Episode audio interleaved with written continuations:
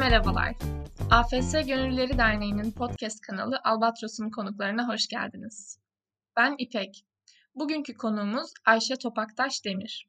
Kendisi bir AFS'li olmasa da yine gönüllü olarak yürüttüğü ve AFS değerlerimizle uyuşan çalışmaları sayesinde kendisiyle tanıştık.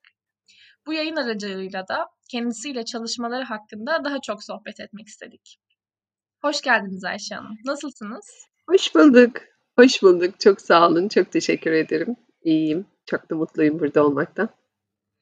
Biraz kendinizden bahsederseniz çok seviniriz dinleyicilerimize. Tabii. Ee, ben danışmanlık yapıyorum şu anda. Genelde iletişim ve ilişkiler üzerine kısacası danışmanım diyebilirim. Ee, bu anlamda bir de misyonum var. Aslında bugün beni buraya davet etmenizin bir sebebi de o. Ee, bir şekilde insanların birbirleriyle sağlıklı iletişim kurmasının e, onların ilişkilerine de çok yansıyacağını, ilişkilerine de çok fayda sağlayacağını biliyorum. Ve kendimce kendi küçük dünyamda aralarındaki iletişimi arttıracak ve ilişkilerini daha sağlıklı boyuta taşıyacak işler yapıyorum. Ee, bazen kurumlarda çalışıyorum profesyonel olarak, bazen de e, gönüllü olarak çalışıyorum. Dokunabildiğim kadar insana dokunmaya çalışıyorum. E, çünkü sağlıklı ilişkileri kurabilmek çok önemli. Ve bazen o kadar kalıplarda düşünüyoruz, o kadar kalıplarda yaşıyoruz ki e, iletişimin gerekliliklerini fark edemiyoruz. Yani bunları yapmaya zorunluyum. Bu böyle olmalı. Ben anne olarak buna zorunluyum. Ben yönetici olarak buna zorunluyum. Veya ben öğrenci olarak bunu yapmam lazımlar. Bizim ilişkilerimizde gerçekten çok büyük önümüzdeki engeller oluyorlar. E, elimden geldiğince bunları fark ettirmeye, bunlara aynı olmaya çalışıyorum. Böyle bir hayatım var. Danışmanlık hayatım var diyeyim. Ne güzel. Birazdan daha detaylı konuşacağımız konular hakkında da biraz ipucu vermiş oldunuz aslında. Ee, o zaman ben dinleyicilerimize bahsedeyim. Tamamen gönüllülüğe dayalı bir toksik iletişimden arınma platformunu kurmuşsunuz.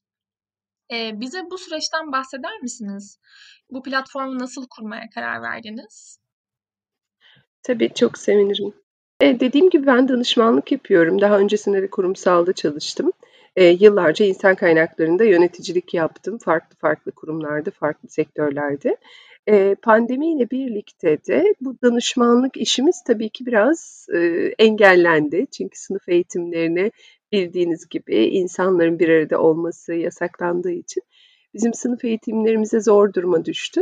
E, neler yapabilirim, neler yapabilirim, e, online'da bir şeyler yapalım falan derken aklıma toksik iletişimle ilgili ücretsiz eğitimler vermek geldi. Çünkü yıllarca ben de toksik iletişime biraz maruz kaldım, biraz ben de toksik iletişimi yarattım derken toksik iletişim aslında benim hep içinde böyle girdabında yüzdüğüm, girdabından çıktığım, bir şeyler öğrendiğim, sonra yeniden girdabına düştüm bir konuydu. E, 2004'ten bu yana farklı konularda eğitimler alıyorum. Kendi kişisel yolculuğum 2004'te başladı diyebilirim.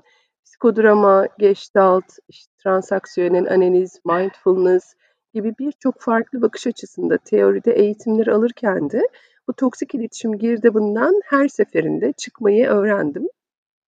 Ve dedim ki insanlara bendeki hani benim kabımdan taşanları belki paylaşabilirim. Belki almak isteyenler olur. E, bu bana nasıl fayda sağlar? Tabii ki kazan kazan prensibi olunca aslında biraz daha işler yürüyor. E, bu da bana online'da eğitmenliğimi pekiştirmek anlamında fayda sağlar dedim. Nisan ayında hiç unutmuyorum 6 Nisan'da işte arkadaşlarıma dedim ki ben böyle bir şeyler anlatsam gelir misiniz?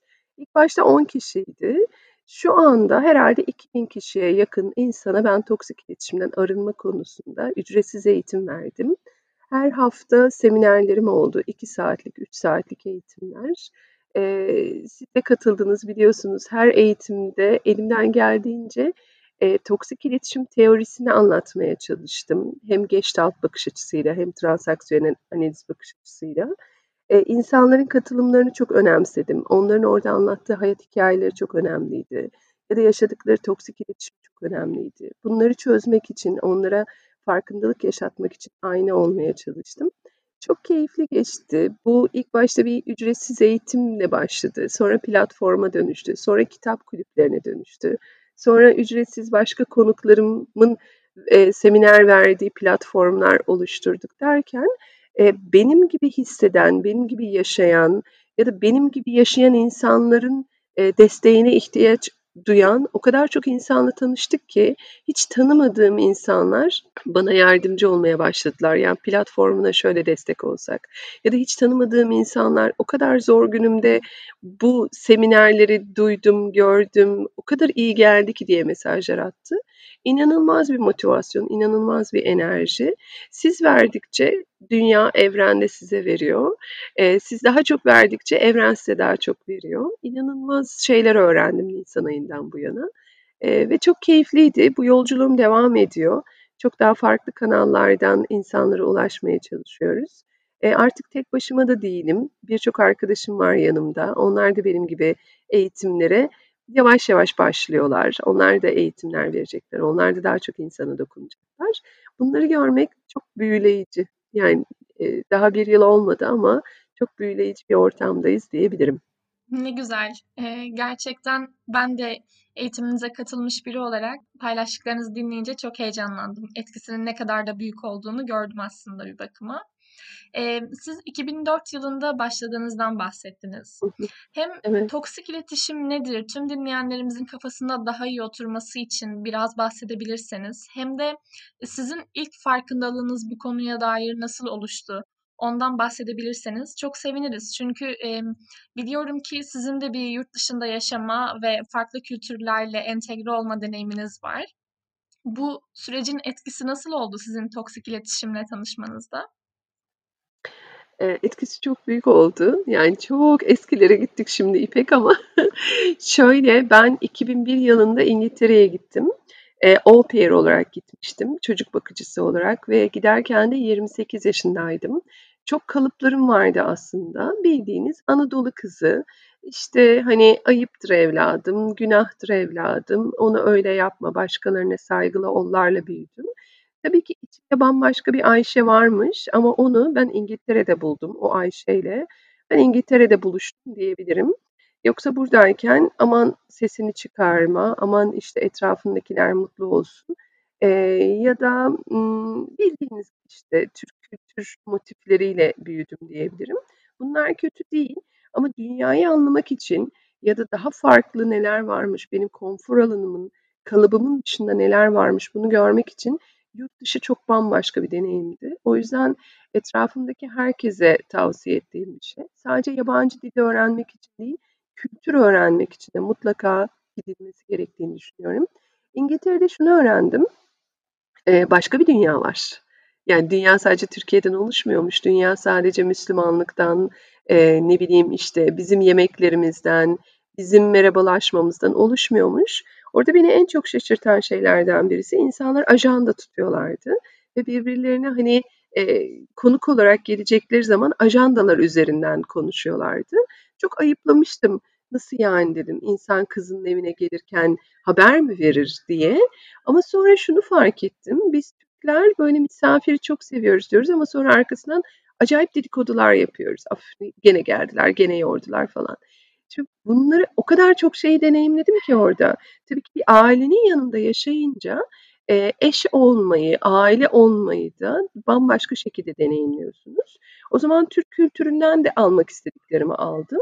İngiliz kültüründen de almak istediklerimi aldım.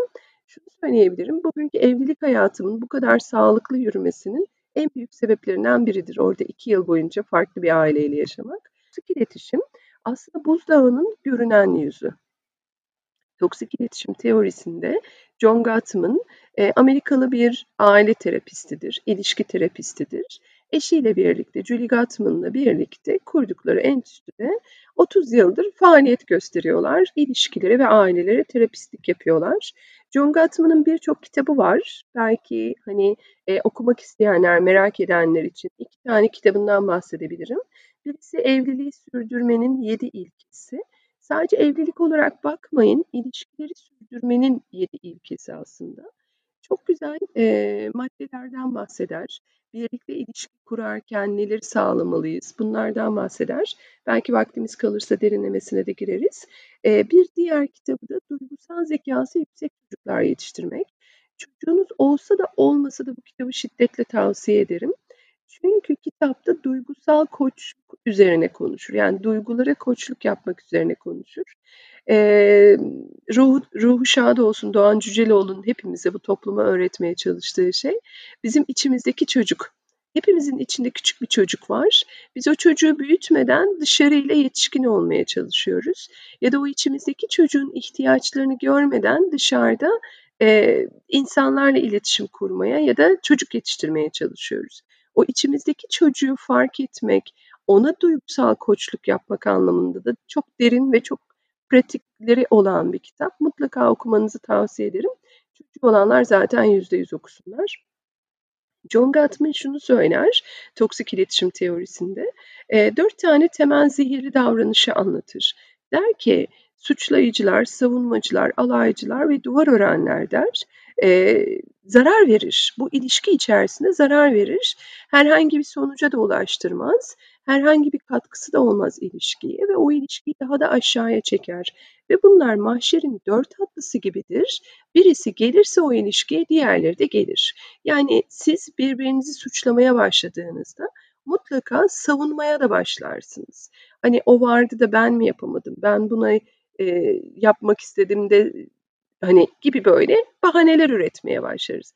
Bahaneler üretmek kurban psikolojisidir ve bahaneler ürettiğiniz sürece de sonuca ulaştıracak alternatifleri, olasılıkları göremez olursunuz. Suçlayıcılar çok net zaten. Yani suçlandığınız yerde utanma psikolojisi devreye girer. Utandığınız yerde de savunmaya geçersiniz. E, o yüzden hani savunma bazen kendini ifade etme, kendini savunma gibi düşünülüyor. Savunma negatif bir kelime. Kendimi doğru düzgün nasıl ifade edebilirim diye bakarsanız o zaman toksik değil zaten o başka bir düzlem. E, bir diğeri alaycılar devreye girer diyor üçüncü boyutta. Bu da kendini farklı bir şekilde göstermeye çalışanlar zekasıyla, güzelliğiyle, vizyonuyla, farklılığıyla ama bunu doğru düzgün ifade edemez ve alay etmeye başlar. Ee, ne diyelim ona? Kinayeli konuşanlar vardır ya o konuşmasıyla rahatsız olursunuz. Aslında küfür etmez, ağır bir şey söylemez ama söylediği şey size çok batar, çok rahatsız eder. Biraz bu insanlar, bu insanlar da ilişkiye çok bir e, yarar sağlamaz, fayda sağlamazlar. E, dördüncü aşaması bu ilişkinin e, savuna, e, pardon duvar örenler e, tamamen ilişkiyi kopartırlar. İlişkide hiçbir şekilde sizin sorularınıza, sizin temaslarınıza yanıt vermezler. Burada şunu söylemiyorum. E, duvar örmekten kastım hani araya biraz mesafe koymak. Bazen çünkü ilişkiler çok çıkmaza girebilir. Bazen duygular negatife dönebilir. O zaman biraz dinlenmek istersiniz. Kendi başınıza kalmak istersiniz. Bundan bahsetmiyorum. Bahsettiğim karşınızdaki kişi sizinle temas kurmak istediğinde günlerce o duvar örmeyi devam ettirmeniz, küskünlüğü devam ettirmeniz. Dolayısıyla bu dört tane zehirli davranışta çok fayda sağlamıyor ilişkiye. Ve bunlardan birisi varsa ilişkide diğer üçü de peşi sıra geliyor diyor John Gottman. Şimdi John Gottman teorisindeki bu dört temel davranış aslında buzdağının üstü, görünen kısmı. Buzdağının altında buna sebep veren bir sürü kök sebep var. Bu kök sebeplerden birisi de bilinçsiz ön yargılarımız. Belki de en güçlü olan bilinçsiz ön yargılarımız. Ön yargılarımız nelerdir? İşte ben din hakkında konuşmayı severim. Hani Müslümanlar iyidir, Hristiyanlar kötüdür. Yahudiler şöyledir, bunlar böyledir. Ya da Türkler iyidir, Almanlar kötüdür. Ya da Galatasaraylılar iyidir, Beşiktaşlar kötüdür. Ya da erkekler şöyledir, kadınlar böyledir. Çocukların aklı ermez, bilmem ne gibi böyle aklımızdan ürettiğimiz, varsayımlarda bulunduğumuz, e, toplumumuza dair, kültüre dair, değerlerimize dair kalıplaşmış düşünceler aslında bunlar. Şimdi biz farkında olmadan bu düşüncelerle hareket ediyoruz ve bizim zihnimizde tembelliği sever, varsayımları sever, otopilotta kalmayı sever, zihnimiz her an düşünmeyi sevmez. Bizim beynimizin derdi vücudumuza kan gitsin, bütün organlar normal çalışsın.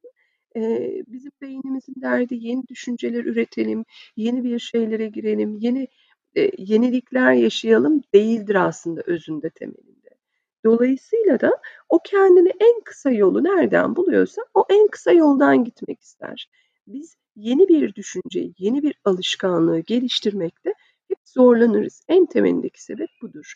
Ve buzdağının altında en büyük alanı kaplayan da bu. Birisi bilinçsiz ön yargılarımız, ikincisi kendi kalıplarımızdan çıkmamak, otopilotumuzdan çıkmamak. E ben oldum şimdi karşımdaki değişsin. Şimdi ben mi onu öğreteceğim? O gitsin kendisi öğrensin tarzında konuşmalarımız. Tabii bunun altındaki sebeplere bakarsak da aslında çocukluktan itibaren yetiştirilme tarzımız. Ee, geçen gün LinkedIn'de bir post paylaşmıştım. Ee, çok güzel e, Notle'nindi galiba. Notle e, pedagog ta 1975'lerde bir şey yazmış. E, çocukların yetiştirilmesi aslında bu buzdağının çok diplerinde ama en önemli kısım. Dolayısıyla biz nasıl yetiştirildiysek aslında bugün de onu yaşatıyoruz. Büyümüş çocuklar olarak bunu yaşatıyoruz. Ve nasıl yetiştirildiğimize dair Pedagog Nolte'nin bir şiirini paylaşmıştım. E, Nolte, Children Learn What They Live. Çocuklar ne yaşıyorsa ondan öğrenir adlı kitabından bir alıntı. Şöyle söylüyor, çok güzel bir şiir, çok da kısa. Eğer bir çocuk sürekli eleştirilmişse kınama ve ayıplamayı öğrenir. Eğer bir çocuk kin ortamında büyümüşse kavga etmeyi öğrenir. Eğer bir çocuk alay edilip aşağılanmışsa sıkılıp utanmayı öğrenir. Eğer bir çocuk sürekli utanç duygusuyla eğitilmişse kendini suçlamayı öğrenir. Eğer bir çocuk hoşgörüyle yetiştirilmişse sabırlı olmayı öğrenir. Desteklenip yüreklendirilmişse kendine güven duymayı öğrenir. Övünmüş ve beğenilmiş ise takdir etmeyi öğrenir. Hakkına saygı gösterilerek büyütülmüşse adil olmayı öğrenir. Güven ortamı içinde yetişmişse inançlı olmayı öğrenir. Kabul ve onay görmüşse kendini sevmeyi öğrenir. Eğer bir çocuk aile içinde dostluk ve arkadaşlık görmüşse bu dünyada mutlu olmayı öğrenir. Şimdi o kadar önemli ki bu buzdağının aslında en dibinde, en altında olan kısım bu. Biz çocuklarımıza nasıl eğitim veriyoruz? Ben burada ebeveynleri tabii ki eleştirmek değil derdim. Ben de ebeveynim. Benim de bir hazıra konduğum bir kızım var 14 yaşında. Bir de kendi yaptığım özel imalat dediğim hani e, kızım var. O da 9 yaşında. Şimdi hem e, kan bağımın, biyolojik bağımın olmadığı bir çocukla iletişimin nasıl olması gerektiğini ebeveyn olarak görüyorum. Hem de kendi kan bağımdan olan çocuğumla iletişimin nasıl olduğunu gözlemleme şansım var. Ebeveyn olmak kolay değil. Çok zor bir şey vicdanınız da varsa eğer hakikaten çok çok daha zorlandığınız bir şey. E, bence ebeveynler yapabildiklerinin en iyisini yapıyorlar. Bu dünyaya herkes harika çocuklar yetiştirmek istiyor. Sadece şunu söyleyebilirim. Farkındalığımız şunda olsun. Ne olur çocuklarınızı e, kutuplarla yetiştirin. Yani başarılı olmak kadar bu hayatta başarısız olmak da var. E, yalancılar kadar doğrucular da var. Dürüstler kadar dürüst olmayanlar da var. Veya nasıl söyleyelim? Güzellik kadar çirkinlik de var. Zenginlik kadar fakirlik de var. Çocuklarınızı bu kutuplarla yetiştirirseniz, yani bunların hepsi bu dünyada var. Sen illaki bu tarafı seçmek zorunda değilsin. Ama diğer tarafında varlığını kabul et. Çünkü bu evrende onların da olmasına izin verildiyse birey olarak ben bunu kabul etmiyorum. Herkes çalışkan olacak efendim. Herkes İngilizce bilsin o zaman efendim. Yani Boğaz içinden mezun değilse o onun sorunu. Çok çalışsaymış olurmuş gibi yaklaşımlar ya da fakir olmak onun sorunu. Çok çalışsaydı fakir olmazdı. Ya da ne diyelim e, kendisine baksaydı güzel olurdu. Demek ki kendisine bakmıyor, güzel değil gibi e, kutuplaşmalara götürmek, ötekileştirmek bence toksik iletişimin en temel kaynakları. Anne babalar olarak e, çocuklarımızı yetiştirirken bu kutupların hepsinin varlığını kabul etmekte fayda var. Hepimiz özel yeteneklere sahibiz. Hepimizin farklı özel yetenekleri var. Bu farklı özel yetenekleri ortaya koymak için birbirimize karşı toleranslı olmak zorundayız. Kimisi resimde daha iyidir, kimisi müzikte daha iyidir, kimisi matematikte daha iyidir. Bu hiçbirinin birbirinden daha iyi olduğu anlamına gelmez. Ama ben toksik iletişimle birlikte şunu görüyorum. İnsanlar gerçekten kanatlarını fark etmiyorlar. Bırakın uçmayı, kendi kanatları olduğunun farkında değil. Ve en çok üzüldüğümde ne biliyor musun İpek? Aslında bu ortama gelenler gerçekten hani beyaz Türk diye tabir ettiğimiz kitle var ya, çalışma hayatında, plaza çalışanı, işte eğitimli, bir şekilde sosyal medyada hani bizi bulmuş ya da benim İK sektöründeki arkadaşlarımdan gelenler.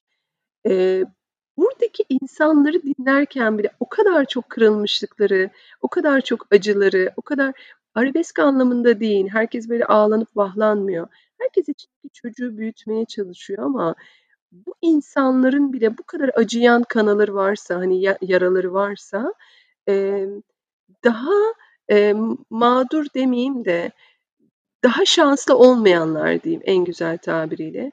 Daha şanslı olmayan insanların ne kadar çok acıları var. Ya biraz da bunları görmemiz gerektiğini düşünüyorum. Biz şanslı olanlar şanslı olmayanları desteklemekle sorumluyuz. Kızımla hep böyle tabii ki Kızım doğduktan sonra da ben de biraz e, geliştim, olgunlaştım. Benim gibi anneler de şimdi anlarlar beni.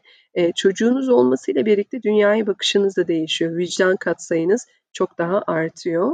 E, o yüzden herkesin çocuk sahibi olsun olmasın bir çocuk şefkatiyle bürünmesine dilerim. E, bana dedi ki sokakta, anne dedi ya, onlar dedi bak anneleri yok, babaları yok, onlar sokak çocukları mı? Onlar nasıl? Kızıma diyemedim onların annesi babası yok diye. Ya sokağın köşesinde onları bekliyorlardır dedim. Sen merak etme. Sonra bana dedi ki anne ya dedi bizim bahçeli evimiz var ya dedi. O bahçeli evin bir köşesine onlara versek. Kendi evlerini yapsalar. işte kendilerine bir şeyler dikseler. O diktiklerini yeseler dedi. Ve bunu söylediğinde 5 yaşındaydı.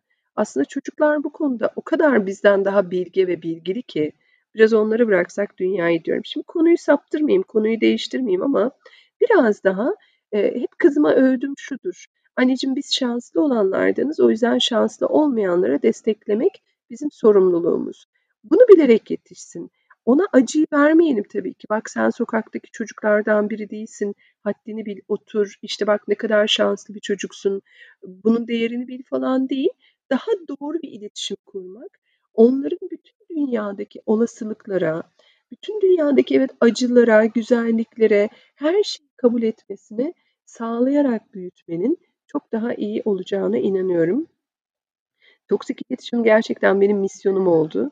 Ee, elimden geldiğince herkese dokunmaya çalışıyorum. Ne olur ötekileştirmeyin diyorum.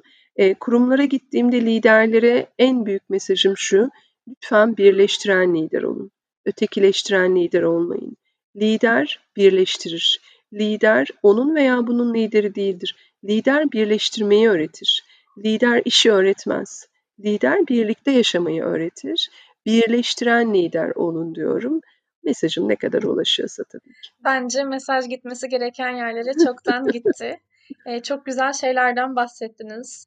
Hepimizin e, günlük hayatında kurduğu iletişimde farkındalığını arttırması adına ve aynı zamanda e, toksik iletişimin aslında ayrımcı iletişimi de kapsadığını gördük.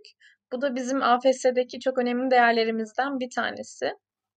E, bu bağlamda sizin bahsettiğiniz konular hem dinleyicilerimizde hem de onların paylaşacağı kişilerde daha büyük farkındalıkları sağlamasını diliyorum ben de kendi adıma.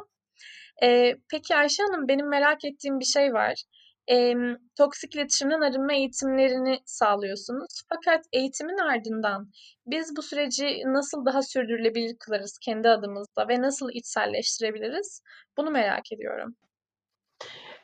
Şimdi John Gottman gene pan zehirlerinden bahsediyor aslında bu dört tane temel davranışın. Dört tane temel davranışta diyor ki suçlayıcılar kendi performanslarını gösterme ihtiyacındadır. Onlara gitti ki tabii ki o negatif duygu efekti geçtikten sonra ben senin performans göstermene yardımcı olmak istiyorum. Ama bak gerçek kaynaklar bunlar. Bu gerçek kaynaklarda nasıl bir planlama yapabiliriz? Bunu konuşun diyor. Veya savunmacılara diyor gidin deyin ki bak sorumluluk alman gerekiyor. Sorumluluk almadan bu ilişkide ilerleyemeyiz. Onlara sorumluluk almayı öğretin. Ya da alaycılara gidin deyin ki farklı bir mesaj vermek istediğim farkındayım. Bu farklı mesajları ama doğru kanaldan verelim. Herkese fayda sağlayacak şekilde verelim. E, e, duvar örenlere de gidin deyin ki e, ben küstüğünün farkındayım ve onlara şefkatle yaklaşın, onlara samimiyetle yaklaşın. Ben senin bu buzdağlarını eritmene nasıl yardımcı olabilirim? Haklı haksız demeden ilk önce şu buzdağlarını bir eritelim. Sonra diğerlerini konuşmaya başlarız diyor. Özünde şunu diyor aslında John Gottman. Karşınızdakinin ihtiyaçlarını fark edin. Karşınızdakinin ihtiyaçlarını fark etmeden onlarla e, ne kadar ilişki kurarsanız kurun kendinizi savunmaya geçeceksiniz. Şimdi buradan diğer teoriye atlayalım. Diğer teori birisi Gestalt, birisi transaksiyonel analiz. Gestalt da diyor ki kendinle buluşmadan diğerleriyle buluşamazsın. Kendinle buluşmak ne demek? İlk önce ben kendi zeminimdeki ihtiyaçları fark edeceğim. İlk önce benim duygularım neler? Ben hangi duyguları yaşıyorum o süreç içerisinde? O duyguların arkasındaki beslenmemiş ihtiyaçlarım neler? Benim öfke duyduğum bir şeyde ben her zaman söylerim. Öfke duyduğunuz şey sizin olayınız. Öfkelendiğiniz kişi ise size bunu öğretmeye vesile olan kişi. O yüzden lütfen karşınızdakilere kızmayın, darılmayın, küsmeyin, öfkelenmeyin. Onlara sadece teşekkür edin. Benim kendi içimdeki ihtiyaçla buluşmama vesile oldun diye onlara teşekkür edin. Şimdi bunlar çok geniş konular. Pratik, herhalde pratiği soruyorsun değil mi? Günlük pratikte neler evet, yapabiliriz? kesinlikle. Günlük pratikte e, çok temel iki şeyden bahsedeceğim. Çok temel iki şeyden bahsedeceğim. Kendi duygularımızla ve ihtiyaçlarımızla buluşabilmek için. Kendinize lütfen her seferinde şu soruyu sorun. Bana şu anda ne oluyor? Diyelim ki İpek bir şey söyledi. Ben de onun dediğine çok kırıldım. İpek'e ben bir şey söylemeden önce şu anda ne yaşıyorum? İpek'in bu söylediğiyle hangi duygularım tetiklendi? Ee, neden bu duyguların arkasındaki e, ihtiyaçlarım? Yani İpek ne söylese ben daha tatmin olacağım. İpek ne yapmasaydı tatmin olacağım. Biraz bunlara odaklanmakta fayda var. Birincisi ben ne yaşıyorum? Duygularımla, düşüncelerimle ve e, bedensel duyumsamalarımla. Başım ağrıyor, midem mi ağrıyor, bağırsaklarımda bir karışıklık mı oldu, elimde karıncalanma var, ne yaşıyorsam. Amaç hemen bunun bir sebebini bulmak değil. Amaç sadece bir farkındalık. Ya evet ben birisi bana bir şey söylediğinde elimde karıncalanma yaşıyor. Bu kadar. Çünkü burada o kadar böyle nasırlaşmış alanlarımız var ki yavaş yavaş o nasırları kaldırabilmek için yavaş yavaş oraya temas etmemiz gerekiyor. Hemen sebebini, aa işte o bana bunu dediği için ben bunu yaşıyormuşum değil. Sadece düşünsel, duygusal ve duyumsal olarak yani bedensel duyumsamalarla neler yaşadığınızı fark etmeye çalışın. Birincisi bu. İkincisi e, mindfulness'ta temel yetkinliklerden bahsederiz biz bilinç farkındalıkta. E, en değerlisi şudur, varsaymayın. Ya İpek şimdi benden 20 yaş küçük ya, İpek bunu bu yüzden böyle söylüyordur demeden İpek bana bu soruyu sordun. E, ben burada kırıldım, gücendim veya şaşırdım. Ya ben arkasındaki sebebi merak ediyorum. Eminim bir açıklaman vardır. Ben bunu kızıma 4 yaşından beri söylüyorum. Eminim bir sebebi var bu söyler, söylediğinin. Arkasındaki sebep nedir dediğimde her seferinde beni şaşırtıyor. Hiç ummadığım bir cevap alıyorum. Sorun insanlara arkasındaki sebep ne ya da tam olarak neyi anlatmak istiyorsun? Tam olarak ne söylemiştin ben duyamadım, ben tam algılayamadım gibi kendinizden dolayı karşınızdakine e, varsaymadığınızı gösterin. Bir varsaymamak, kabul etmek. Biraz önce söylediğim gibi dünyada her şey var. Dünyada bu olanların olmasına veya olmamasına ben sebep değilim. Ama ben bir birey olarak bunların varlığını kabul ediyorum. Ben de yalancı olacağım demek değil bu. Ben de dürüst olmayacağım demek değil. Ama bu dünyada onlar varsa bir sebebi de vardır. Bir kabulle bakmak. Bundan bahsediyorum. Hak vermek değil, kabul etmek. Onun varlığını kabul etmek. Ee, varsaymamak, kabul etmek, şefkatle yaklaşmak. Önce kendimize sonra diğerlerine. Biz Türk toplumu olarak başkalarına şefkati çok seviyoruz. Ee, burada biraz da herhalde kahraman rolünü oynamayı seviyoruz yardım etmeyi seviyoruz ama ilk önce kendimize şefkat. İlk önce kendimize öz şefkat, sonra başkalarına şefkat. Bunlar da tabii ki daha derin konular ama lütfen varsaymayın. Lütfen kabul edin ve şefkatle, toleransla, yargılamadan, suçlamadan yaklaşın. Bunlar temel öğretiler. Pratiğe gelince kendi pratiklerinizi arttırmak için bir ajanda tutmanızı tercih ederim, tavsiye ederim daha doğrusu. En azından bir aylık süre boyunca e, hoşunuza giden anlar, hoşunuza gitmeyen anlar diye not alın bakalım. Gün içerisinde ne kadar hoşunuza giden anlar var, ne kadar hoşunuza gitmeyen anlar var. O kadar çok an var ki hoşunuza giden. Mesela musluğu açtınız, işte sıcak su akmaya başladı. Oh üşümüştüm, ne kadar güzel oldu dediğiniz an. Bu hoşa giden anlardan birisi. Ya da e, hiç beklemediğiniz anda bir arkadaşınızın size güzel bir gülüş atması, güzel bir şey söylemesi, bir merhaba demesi ve içiniz ısınır ya, o içinizi ısıtan anları bir fark edin. Bunları çoğunlukla fark etmiyoruz. Bunu da neden söylüyorum? Bunları fark etmek şükür duygumuzu da yükseltiyor. Biraz da şükretmeyi öğrenmek gerekiyor. Hoşumuza gitmeyen anları da fark edelim. Evet her andan hoşlanmıyorum. Ben de hala hoşlanmıyorum. Ee, ama o anla kalabilme kapasitemi arttırıyorum. İşte birisi bana bir şey söylediğinde hala böyle içimde o içimdeki çocuk yaralanıyor ya hala içim vuruluyor. Ama onunla kal, kalabilme kapasitemi arttırıyorum. Ya da orada negatif duygulara düşmeden kendimi ifade edebilme kapasitemi arttırıyorum. O yüzden hoşunuza gitmeyen anları bilmek de çok önemli. Onlarla ne yapacağınıza dair fikirler ve aksiyonlar geliştirebilmek. Ee, üç temel kategoride aslında önerilerde bulunduk size. Gelin bunu bir daha tekrar edelim.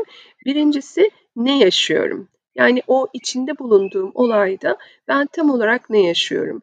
Duygularımla, düşüncelerimle, bedensel duyumsamalarımla ne yaşıyorum bunu fark etmek. İkincisi mindfulness, bilinçli farkındalık yetkinlikleri dedik. Kabul etmek, varlığını kabul etmek her şeyin, e, varsaymamak, e, ne oluyor orada sorular sormak ve varsaymadan anlamaya çalışmak, suçlamamak, yargılamamak, şefkatle ve toleransla yaklaşmak.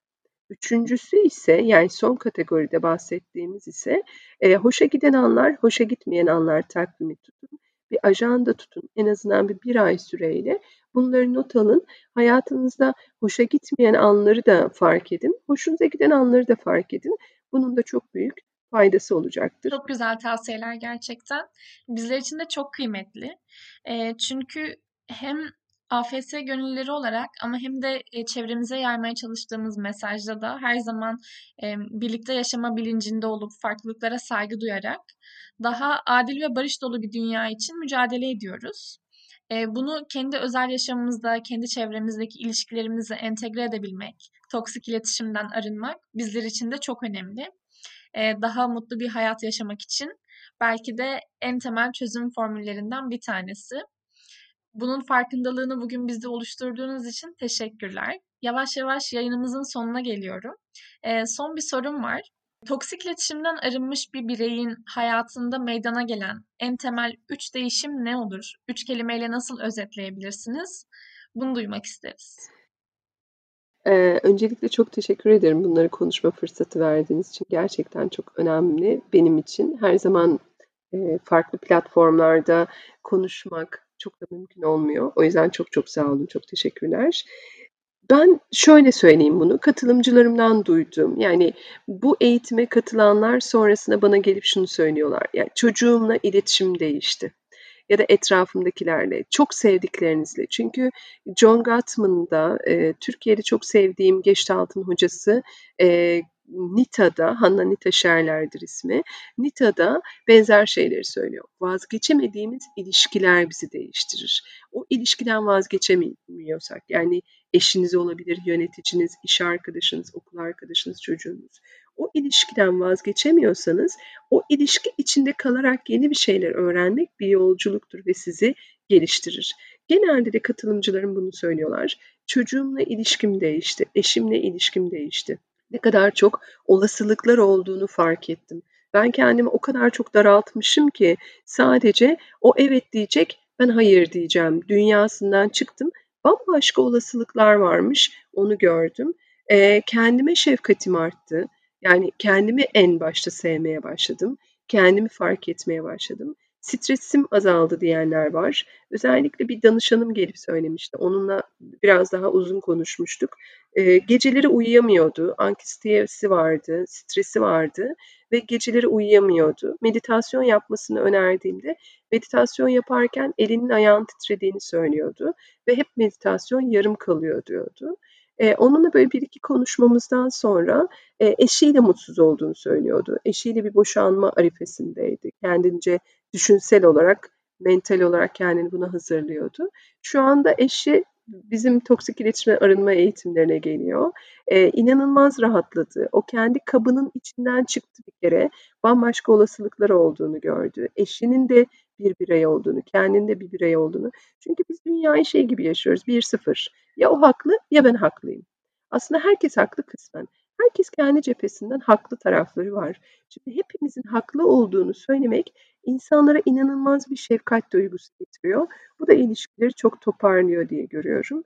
Ee, çok böyle dağıtmadan en temelinde söyleyeceğim ilişkilerde tolerans, kendilerine tolerans, kendilerine kabul, streslerinde azalma, e, ilişkilerinde daha derine ine, inebilen sohbetler, daha özünü konuşabildikleri, şekilden çıktıkları sohbetler diyebilirim.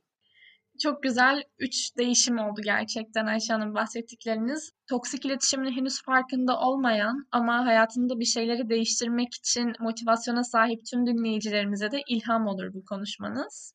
Ve sonraki süreçte e, bu konuya yoğunlaşarak kendileri de daha mutlu bir yaşama doğru yelkenleri açmaya devam ederler. Ben çok teşekkür ederim. Çok sağ olun. Çok değerliydi. Ee, burada alan açmanız çok değerliydi. Yer vermeniz çok değerliydi. O yüzden ben çok teşekkür ederim. Ee, ve ben de bizi dinleyenlere de teşekkür etmek istiyorum. Herkese buradan selamlarımızı ve sevgilerimizi iletiyoruz. Kendinize iyi bakın.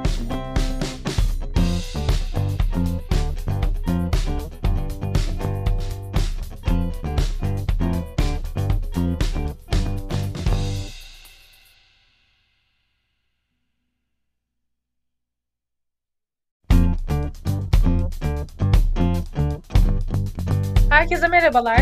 AFS Gönülleri Derneği'nin podcast kanalı Albatros'un konuklarına hepiniz hoş geldiniz. Bugünkü konuğumuz Doruk Boran Yeni. Doruk seni biraz tanıyabilir miyiz lütfen? Merhaba İpek, hoş buldum. Ee, şu şekilde ben 15 Şile AFS'liyim. 2014 yılında gittim, 2015 yılında döndüm. Daha sonrasında AFS Türkiye'de gönüllülük yapmaya başladım. İki sene AFS Türkiye'de gönüllülükten sonra üniversite için Belçika'ya taşındım.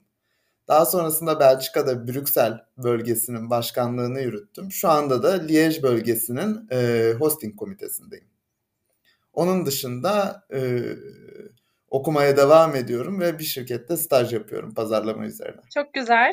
Ee, hem uzun hem de heyecanlı bir yolculuğa benziyor e, Türkiye'den başlayıp Şili'ye, oradan Belçika'ya ve hala AFS gönüllülüğü yapmaya devam ediyor olman.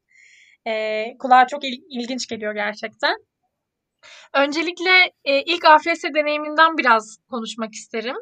E, Şili'ye karar vermen ve Şili'de geçirdiğin yıl nasıldı? E, seni nasıl etkiledi ve döndüğünde gönüllülük yapmaya devam etmene nasıl motivasyon sağladı? Tabii. Şu şekilde ben ilk Şili'ye gittiğimde ya evet iki, 2013 yılında sınavlara girmiştim. 2013 yılındaki sınavlardan sonra böyle nereye gitsem diye düşünürken karşıma Şili çıktı ve hem uzak hem e, kültürünü merak ettiğim için biraz böyle deneyim olmasını istediğimden Şili'yi seçtim. Costa Rica yazmıştım, Şili yazmıştım. Genelde Güney Amerika ülkeleri ve o kıta üzerinden gitmeye çalıştım. Daha sonrasında Şili'ye 2014 yılının e, Ağustos ayında gittim. Hatta ben o sene tek başına gidenlerdendim. Tek kişiydim Şili'ye giden. Ve gittiğim dönemin en küçük AFS öğrencilerinden biriydim. 15 yaşında gittim. Orada Eylül ayında 16 yaşına girdim. Daha sonrasında Şili'de e, 6 ay Los Andes bölgesinde, daha sonra 6 ay Patagonya bölgesinde, Güney Kutbu'na yakın bölgede yaşadıktan sonra Türkiye'ye döndüm.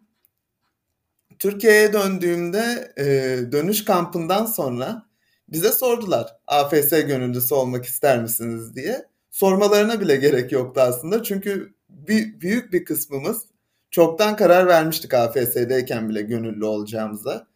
İlk gönüllülük deneyimim e, havaalanı geçirmeleriyle başladı. 16 AFS'lilerin yaklaşık e, şu an hatırlamıyorum ama 8 ya da 9 ülkesini geçirmiştim o sene. Çok hızlı bir gönüllülüğe başladım. E, yani çoğu AFS 16'lıyı tanıyorum bu sayede e, bireysel olarak. Daha sonrasında o sene gönüllülüğe devam ettim tabii ki. Gönüllülük e, eğitimlerine katıldım. Level 1'e gittim Şirince'de. Daha sonrasında Türkiye'deki gönüllülük aktivitelerinden bazılarından bahsedebilirim ki çok vardı. Belçika'ya gelene kadar bir sürü etkinliğin içindeydim.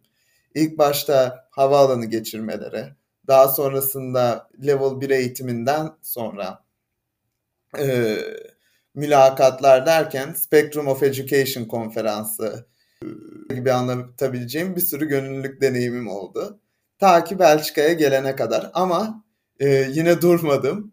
Türkiye'ye geleceğim dönemin tatillerini her zaman bu mülakat dönemlerine göre ayırmaya çalıştım ve mülakat dönemlerinde Türkiye'ye tatile geldim.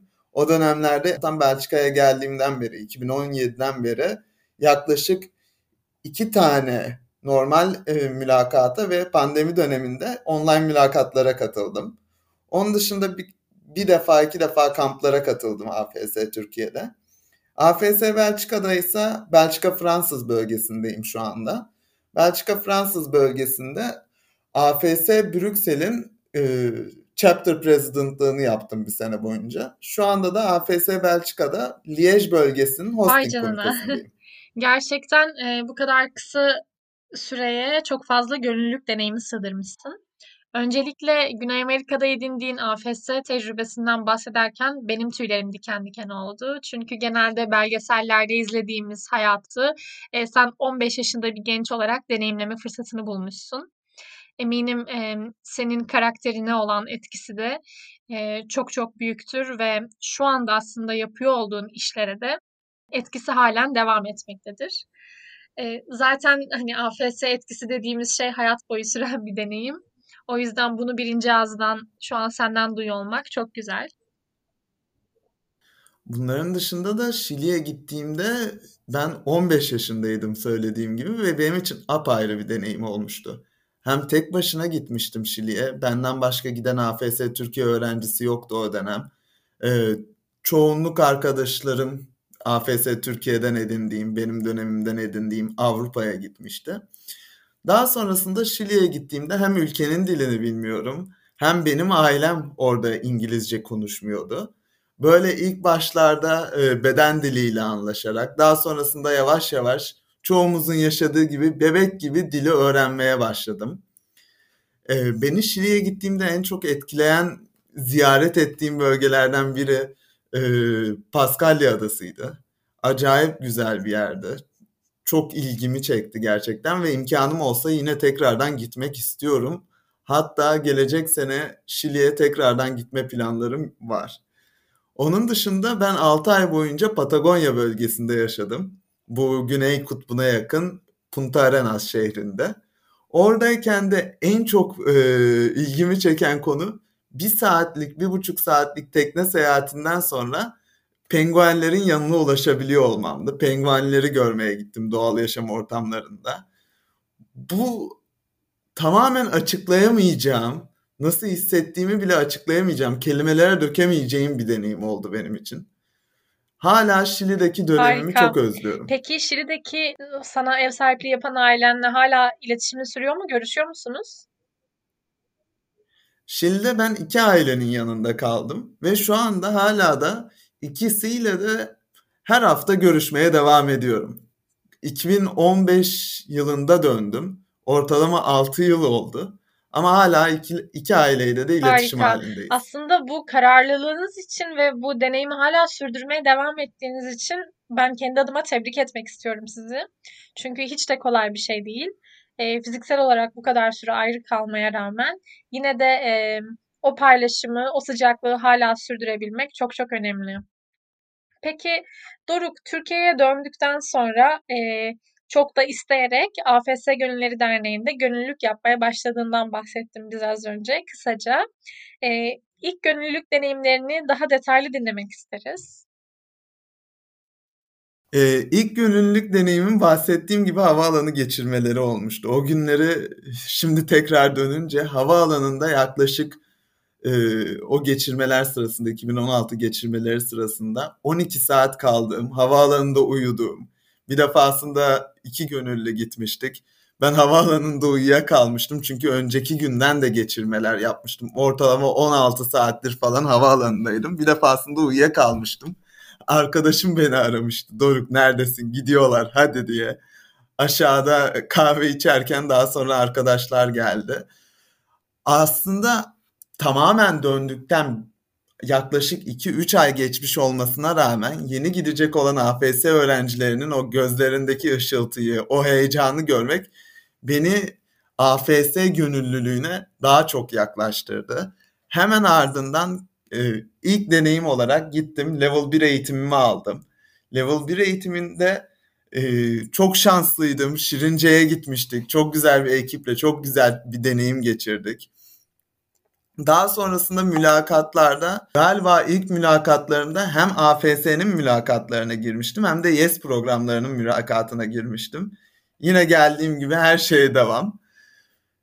Bunun dışında daha sonrasında Spectrum of Education konferansına başladık biz.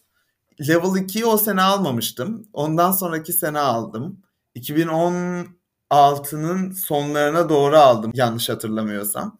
O arada ise Spectrum of Education eğitimine katıldım. Orada gönüllülük yaptım. Yurt dışından yaklaşık 6-7 ülkeden değişik eğitimcinin gelip Türkiye'de AFS Türkiye ile beraber e, kültürler arası ve değişik farklı konularda eğitim verdiği, konuşmalar yaptığı konferansın düzenlenmesinde rol oynadım ve bu sırada bir sürü değişik alandan eğitimciyle beraber çalışma fırsatı yakaladım. Ee, sonrasında geldiğim sene ben ilk sene kampa giremedim maalesef. Kanada'ya gitmiştim e, yaz hukuk eğitimi için. Ve o içimde hala bir ukde kalmıştır aslında. Çünkü ilk geldiğim sene ben sonraki e, ilk kampa girememek Kanada'da olduğum için beni üzmüştü ama yine de Kanada'da çok mükemmel bir deneyim geçirdiğimi söyleyebilirim. Kanada'dan döndükten sonra İlk iş olarak gönüllülük 101 eğitimlerine başladık. Yeni gelen AFS'lilerin gönüllülüğe adaptasyonu için onlara gönüllülük eğitimi verdik ve o gönüllülük eğitiminin koordinasyonunu üstlenmiştim o sene. Daha sonrasında her sene gidene kadar Belçika'ya mülakatlara katılmaya devam ettim. Mülakatlarda yine dediğim gibi o öğrencilerin gözlerindeki ışıltıyı görmek her zaman benim için AFS gönüllülüğünü devam etmem gerektiğini ve AFS'yi benimsememe yardımcı oldu aslında. Doruk bahsettiğin gönüllülük deneyimleri e, dinleyenlerimizi de umarım motive etmiştir. Çünkü sen çok büyük bir kararlılıkla ve fedakarlıkla gerçekleştirmişsin. Gerçekleştirmeye de devam ediyorsun eminim. Çok ilham verici hikayeler. Level 1'den bahsettin. Havaalanı karşılamaları, ardından gönüllülük 101'e girişte yaptığın gönüllülükler, yeni AFS'ler için düzenlenen. Peki bunların ardından bir de Level 2 eğitimlerimiz var. Onlara da katılmış mıydın? Tabii ki tabii ki. Hatta benim tek üzen şey Belçika'ya gelmeden önce Level 3 eğitimine katılamamam olmuştu. Level 3 eğitimi de içimde kalan noktalardan bir tanesi aslında. Level 2 eğitimini ben e, Eskişehir'e gitmiştim. Orada da çok güzel bir deneyim geçirdik. Çoğu arkadaşımla beraberdim. Hatta e, Atahan diye bir arkadaşım var. Havaalanı karşılamamı yapmıştı Atahan. O benden önceki dönem Şili'ye gitmişti. Onunla beraber girmiştik yine Level 2 eğitimine. Daha sonrasında o sene Belçika'ya gelmeden önceki sene AFS Gönüllüler Derneği'nin Merkez Denetim Kurulu'na girdim. Ondan önce proje komitesindeydim. Bir süre proje komitesinde yer aldım. Daha sonrasında ise Belçika'ya gelmeden iki ay önce AFS Türkiye'deki ilk kampıma girdim. Benim için acayip güzel bir deneyimdi. O kamp ortamında öğrencilerle beraber olmak, onları yaşayacakları deneyimi hazırlamak, ve onların gözündeki o heyecanı görmek yine benim için AFS'ye çok motive edici bir etkisi oldu. Türkiye'deki deneyimini sürdürürken, gönüllülük deneyimini tabii ki birçok eğitim almışsın, eğitim vermişsin. Bunlar aslında e, tüm gönüllülük hayatımızda bizlerin kendini geliştirmesi için de çok e, önemli adımlar. Eminim burada kazandığın birçok yetkinliği Belçika'ya gittiğinde, Belçika AFS'de yürüttüğün görevlerinde de e, gönüllülüğün esnasında bir avantaja çevirmişsindir. Biraz da Belçika AFS'deki yaptığın gönüllülük deneyimlerinden dinlemek isteriz. Tabii ki. 2017 yılında Belçika'ya geldiğimde ilk olarak EFİL'le ve AFS Belçika ile iletişime geçtim. Ee, AFS Belçika'da, AFS Belçika Fransa bölgesindeyim ben şu anda hala aktif olarak. İlk geldiğim sene e, direkt geldiğim gibi hosting kampına başladım AFS'de. Aslında bu AFS'de edindiğim gönüllülük deneyimleri, aldığım bu kültürler arası etkileşim eğitimleri ve kampları öğrencilere hazırlarken öğrendiklerim sadece bana AFS'de değil eğitimimde ve şu anda yapmakta olduğum stajda bile çok büyük farkındalık sağlıyor ve yardımcı oluyor. AFS Belçika'ya dönecek olursak ilk geldiğim gibi AFS Belçika'da e, deneyimli bir tane bir gönüllü arıyorlardı. Belçika e, Brüksel Komitesi Başkanlığını yürüt, yürütmek için. Ben e, Belçika'ya geldiğimde gönüllülük yapmayı istediğimde bana bu görevi teklif ettiler ve ben hemen düşünmeden karar verdim. Dedim tamam bana uyar. Ve AFS'de Fransızca bilmeden o dönem e, Brüksel Komitesi'nin başkanlığını yürütmeye başladım. Değişik projeler yürüttük burada da. E, AFS'nin AFS Belçika'nın online yüzünü geliştirmeye başladık. Derken e, AFS Belçika'daki gönüllülüğün yanında Türkiye'de gönüllülük yapmaya devam ettim aslında. Daha önce de bahsetmiştim. Tatillerimi Türkiye ile e, mülakatların olduğu tatillere ayarlayıp 2017 yılının mülakatlarına da katılmıştım. Türkiye'ye gelip tatilimi yaparken bir hafta sonu da mülakatlarda e, öğrencileri seçmekte yardımcı oldum AFS Türkiye'ye. Daha sonrasında tabii ki AFS Belçika'daki gönüllülük deneyimim devam etti. Değişik etkinlikler, eğitimlere katıldım. Fransızca bilmememe rağmen o sene bir süre eğitimde AFS Belçika'dakilerin de bana olan yardımıyla tekrar tekrar kendimi gönüllülük alanında geliştirmeye devam ettim aslında. Şu anda ise AFS Liège bölgesinin hosting komitesindeyim. Burada ağırladığımız öğrencilere e, hosting yardımında bulunuyorum. Onların yıllarında geçirdikleri problemler ya da e, soracakları sorular olursa kendi AFS deneyimlerimden ve aldığım eğitimleri bir araya getirip onlara destek olmaya çalışıyorum AFS deneyimlerinde ve onları görürken aslında AFS deneyimlerini yaşarken kendi AFS senemi de hiç özlemiyor değilim. Tekrar keşke geri dönebilsem o Şili'deki dönemlerime. Çünkü hem ben Şili'ye gittiğimde çok küçüktüm, daha gelişmekte olan bir bireydim. Hem de tek başına gitmiştim benim için acayip güzel bir deneyim oldu. 15 yaşında ben şu anda bile iş yerindeki arkadaşlarıma vesaire söylediğimde 15 yaşında Şili'ye gittim bir sene orada farklı bir ailenin yanında yaşadım dediğimde hepsi nasıl yani acayip güzel bir deneyim olmalı diye bahsediyorlar bana. Ve bunları duymak gerçekten benim için çok güzel bir duygu ve gerçekten de çok özlüyorum. Kesinlikle öyle Doruk. Kulağa inanılmaz heyecan verici geliyor ve senin bu gönüllülük motivasyonunu da görmek, e, yaptığın işlerdeki o tutkunu hissetmek çok heyecan verici. Özellikle tatillerine denk getirip Türkiye'deki mülakatlara gelmen, katılman, vaktini buna ayırman e, çok çok kıymetli. Senin 2014-2015'te Şili'de geçirdiğin deneyimi, e, yaşadığın hissiyatı burada gönüllülük yapmaya devam ederek sana hala hatırlatıyor olması da çok çok kıymetli tabii ki.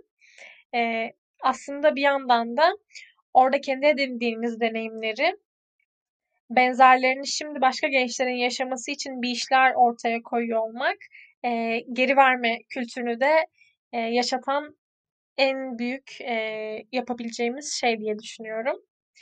Ve ben bir şey daha duydum Doruk. E, aile boyu gönüllü olduğunuza dair duyumlar aldım. E, bu nasıl gelişti? E, hem annen hem baban da AFS Gönülleri Derneği'nde zaman zaman sanırım gönüllülük yapıyor. E, biraz da bundan bahsetmek ister misin bize? Evet tabii ki. Ben öncesinde şundan bahsetmek isterim. Babam kendi lise döneminde AFS sınavlarına katılmak istemiş. Hep içinde AFS'ye gidememek bir ukde olarak kalmış. AFS'ye gitmeyi çok istemiş ama o dönem gidememiş. Daha sonrasında ben AFS'ye gitmeden önce bana çocukluğumdan itibaren AFS diye bir şey var gitmeyi düşünür müsün dediği gibi ben hemen kafama AFS yatmıştı ama babam hep bu AFS'ye gitme deneyimini yaşamak istediği için ben onu döndükten sonra AFS Gönüllüleri Derneği'ne direkt üye yaptım kendimle birlikte. Dedim sen de geliyorsun, sen de benimle birlikte gönüllülük yapıyorsun. Şu an ben Türkiye'ye dönemediğim zamanlarda bile mülakatlar için babam hala annemle birlikte, annem de AFS Gönüllüleri Derneği'ne üye oldu ve dernekte gönüllülük yapıyor. Hatta ev annesiydi. Ee, ikisi beraber ben yokken bile mülakatları yapmaya devam ediyorlar. Yeni öğrencileri seçmeye, yeni öğrencilerin onları da o ışığı görmek öğrencilerdeki çok etkiliyordur diye düşünüyorum. İkisi de aktif olarak hala AFS'de gönüllülük yapıyorlar zaman zaman. İnanılmaz. Yani e, senin yokluğunu hiç aratmıyorlar anladığım kadarıyla şu an Türkiye tarafında. Umarım öyledir diyeyim. Aratıyorlarsa da ben arar sorarım onlara. Öncelikle motivasyonunuz için seni ve aileni de tebrik ediyorum. Umarım bu gönüllülükten aldığınız haz ömür boyu sürer ve birçok gencin de hayatına dokunmaya devam edersiniz. Çünkü çok kıymetli olduğunu düşünüyorum. Doruk şu anda Umarım. Belçika'da olduğunu biliyoruz. Belçika AFS'de gönüllülük yapmaya, aktif gönüllülük yapmaya devam ediyorsun. Bir yandan e, lisans öğrencisisin ve bir yandan da staj yapıyorsun. Haliyle tabağında aynı anda çok fazla şey var. E, peki bundan sonraki yakın gelecek planların nelerdir? Yani seni e, Belçika AFS'de ya da Türkiye AFS'de profesyonel olarak görebilecek miyiz? E, yoksa gönüllü olarak e, kalmaya devam edip kendi meslek hayatına mı atılmak istiyorsun? Aklında neler var? Ya tabii ki neden olmasın derim ben buna ama ben AFS'yi gönüllülük olarak görüp AFS'ye gönüllü olarak başlamış biriyim. Ve hayatım boyunca AFS gönüllüsü olacağıma şu anda eminim. Bunu kimse değiştiremez ve değiştirmez de. Ben AFS'de gönüllülük yapmaya her zaman devam edeceğim. Bunu biliyorum. Onun dışında Belçika'da gönüllülük yapmaya kesinlikle devam ediyorum. Onu da hiçbir şekilde bırakmayı düşünmüyorum ama hala iki elimden bir tanesi de Türkiye'de durur. Ona da garanti verebilirim. Çok iyi. Bunların dışında AFS'de gönüllülük dışında e, AFS'den edindiğim bu kültürler arası etkileşim, kültürler arası iletişim alanında şu anda e, üyesi bulunduğum KU Löwen öğrenci meclislerinde zaman zaman kültürler arası etkileşim üzerine arkadaşlarıma konferanslar düzenliyorum. Onlara da bu edindiğim deneyimleri, bu ed- aldığım eğitimleri bir şekilde aktarmaya çalışıyorum. Hatta şunu da söyleyebilirim. Şu anda yapmış olduğum stajda bile gerçekten de bu kültürler arası etkileşimin aldığım eğitimlerin ve yaşadığım deneyimin faydasını görmeye devam ediyorum. Çünkü şu anda çalıştığım şirkette her gün yani onlarca değişik ülkeden insanla bir arada e, bazı sorunları çözmeye, yeni şeyler geliştirmeye çalışıyoruz. Ve bunu yaparken karşıdaki insanı anlama, karşıdaki insan gibi düşünme ve daha anlatabileceğim bir sürü şey var. Bunları yaparken AFS'nin bana kattığı deneyimleri hiçbir zaman unutamam. Çünkü şu anda atıyorum ben İspanya'dan biriyle görüşüyorum. 5 dakika sonra Fransa'dan biriyle görüşüyorum. 5 dakika sonra İsviçre'den biriyle görüşüyorum. Ve burada bile bu AFS'den kazandığım deneyimleri hala kullanmaya devam ediyorum. Yani aslında AFS'den edindiğimiz deneyim sadece kişisel olarak kendi kişisel gelişimimize katkı yapmakla kalmayıp e, bizi ileriki yaşlarda da hem hayatın içinde hem ilişkilerimizde hem de kariyerimizde çok çok daha farklı noktalara getirebildiğini görüyoruz. Tabii ki. Çünkü biz aslında bunları yaşarken yanımızdakiler de bizle birlikte yaşıyorlar. Biz istesek de istemesek de yanında bulunduğumuz, birlikte çalıştığımız insanlara yaşadığımız bu deneyimleri aktarıyoruz ve onları da bu alanda geliştirdiğimizi düşünüyorum. Peki Doruk yavaş yavaş e, yayınımızın sonuna geliyoruz. Ama benim senden duymak istediğim bir şey daha var. E, öncelikle kendi AFS deneyimi yaşamış biri olarak sonrasında aktif gönüllülüğü sürdüren ve şu anda farklı bir ülkede hem aktif gönüllülük sürdürüp hem de AFS'den edindiği deneyimleri e, kariyerinde de uygulamaya devam eden biri olarak e, AFS yapmayı düşünen gençlere ya da yeni dönmüş olup gönüllüye yeni başlayan gençlere neler söylemek istersin? Öncelikle şunu söyleyeyim. Hepimiz e, bir şekilde duymuşuzdur bunu. Kamplarda vesaire. Herkesin deneyimi kendine deriz. Fakat ben bugün başka bir şey söyleyeceğim. Kesinlikle düşünmesinler bile diyeyim. Çünkü gerçekten çok apayrı bir deneyim. İşte yurt dışına gidip dil okuluna gitmek veya e, tatile gitmekle hiçbir şekilde aynı değil. Orada gidiyorlar başka bir ailenin yanında başka bir aileyle yaşıyorlar. Onlara anne baba diyorlar. İki tane annesi, iki tane babası, iki tane anneannesi, dedesi, babaannesi oluyor. Ve bu kesinlikle gerçekten anlatılabilecek bir deneyim değil, yaşanması gereken bir deneyim ve herkesin ben bunu yaşamasını içten bir şekilde isterim. Doruk bugün seninle çok güzel bir sohbet gerçekleştirdik. Değerli paylaşımların ve tavsiyeler için çok çok teşekkürler. Umarım bizi dinleyenlerin de kalbine dokunabilmişizdir ve gençleri AFS deneyimi yaşama konusunda ya da e, gönüllülük yapma konusunda biraz olsun teşvik edebilmişizdir diye düşünüyorum. Ben de umuyorum ki öyledir. Ayrıca ben de teşekkür etmek istiyorum size. Beni çağırdınız, bugün benimle konuşmak istediniz. Benim için yine çok apayrı bir deneyim oldu ve hala AFS Gönüllüleri Derneği'nin bir parçası olmak, AFS ailesinin bir parçası olmak benim için çok güzel bir şey. Seni her zaman aramızda görmekten mutluluk duyarız. Dinleyicilerimize de ayrıca teşekkür ederim. Umarım sizler için de keyifli bir yayın olmuştur.